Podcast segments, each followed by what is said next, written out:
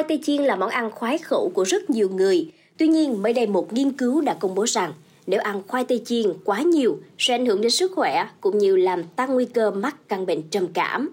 Vì sao khoai tây chiên có liên quan đến bệnh trầm cảm? Xin mời quý vị thính giả cùng Khánh Hà tìm hiểu ngay nhé.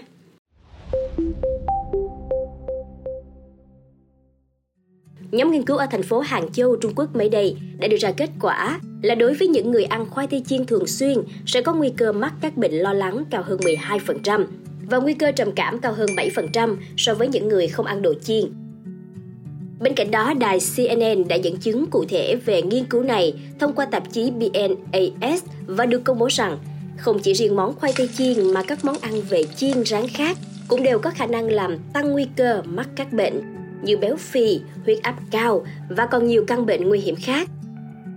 Tuy nhiên các chuyên gia nghiên cứu dinh dưỡng lại phủ nhận kết quả này vì chúng chưa thật sự làm rõ được vấn đề liên quan đến đồ ăn chiên rán có phải là tác nhân gây suy yếu sức khỏe tinh thần hoặc làm tăng khả năng thèm đồ chiên đối với những người có triệu chứng trầm cảm và lo âu hay không. Uh-oh. Theo nghiên cứu qua quan sát hơn 140.000 người trong suốt 11 năm qua, sau khi loại trừ những đối tượng được chẩn đoán bị trầm cảm trong 2 năm đầu của cuộc nghiên cứu, thì tổng cộng đã có hơn 8.200 trường hợp mắc hội chứng lo âu và 12.700 trường hợp khác bị mắc bệnh trầm cảm. Hầu hết các bệnh nhân được phát hiện bị chứng trầm cảm là do ăn quá nhiều đồ chiên rán. Đặc biệt là khoai tây chiên cũng đã góp phần làm tăng nguy cơ trầm cảm, cao hơn 2% so với thịt trắng chiên thông thường.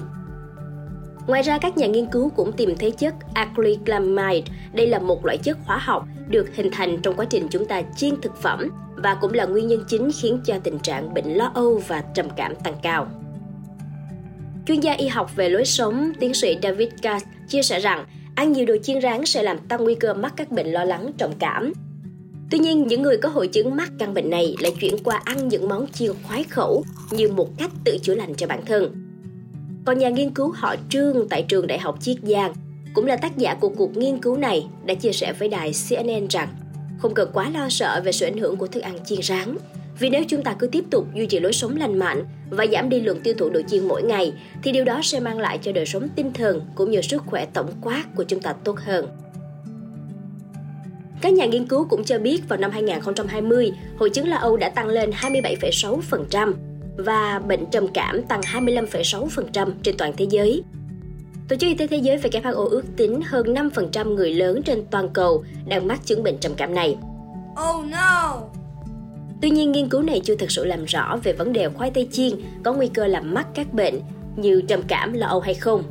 Nhưng điều này không có nghĩa là chúng ta lạm dụng quá nhiều đồ chiên trong khẩu phần ăn mỗi ngày, bởi như những gì chia sẻ trên mà Khánh Hà đề cập, việc ăn chiên rán nhiều sẽ gây ra bệnh huyết áp cũng như béo phì và còn nhiều căn bệnh nguy hiểm khác nữa. Cho nên quý vị thính giả ơi, mặc dù những món ăn về đồ chiên luôn hấp dẫn và trông rất bắt mắt, kích thích sự thèm ăn của chúng ta, nhưng quý vị cũng cần lưu ý về vấn đề sức khỏe, không nên ăn quá nhiều đồ chiên để phòng ngừa các bệnh về huyết áp cũng như làm giảm đi tình trạng thừa cân béo phì quý vị nhé. Cảm ơn quý thính giả đã lắng nghe số podcast này. Đừng quên theo dõi để tiếp tục đồng hành cùng podcast Báo Tuổi Trẻ trong những số phát sóng lần sau. Xin chào tạm biệt và hẹn gặp lại!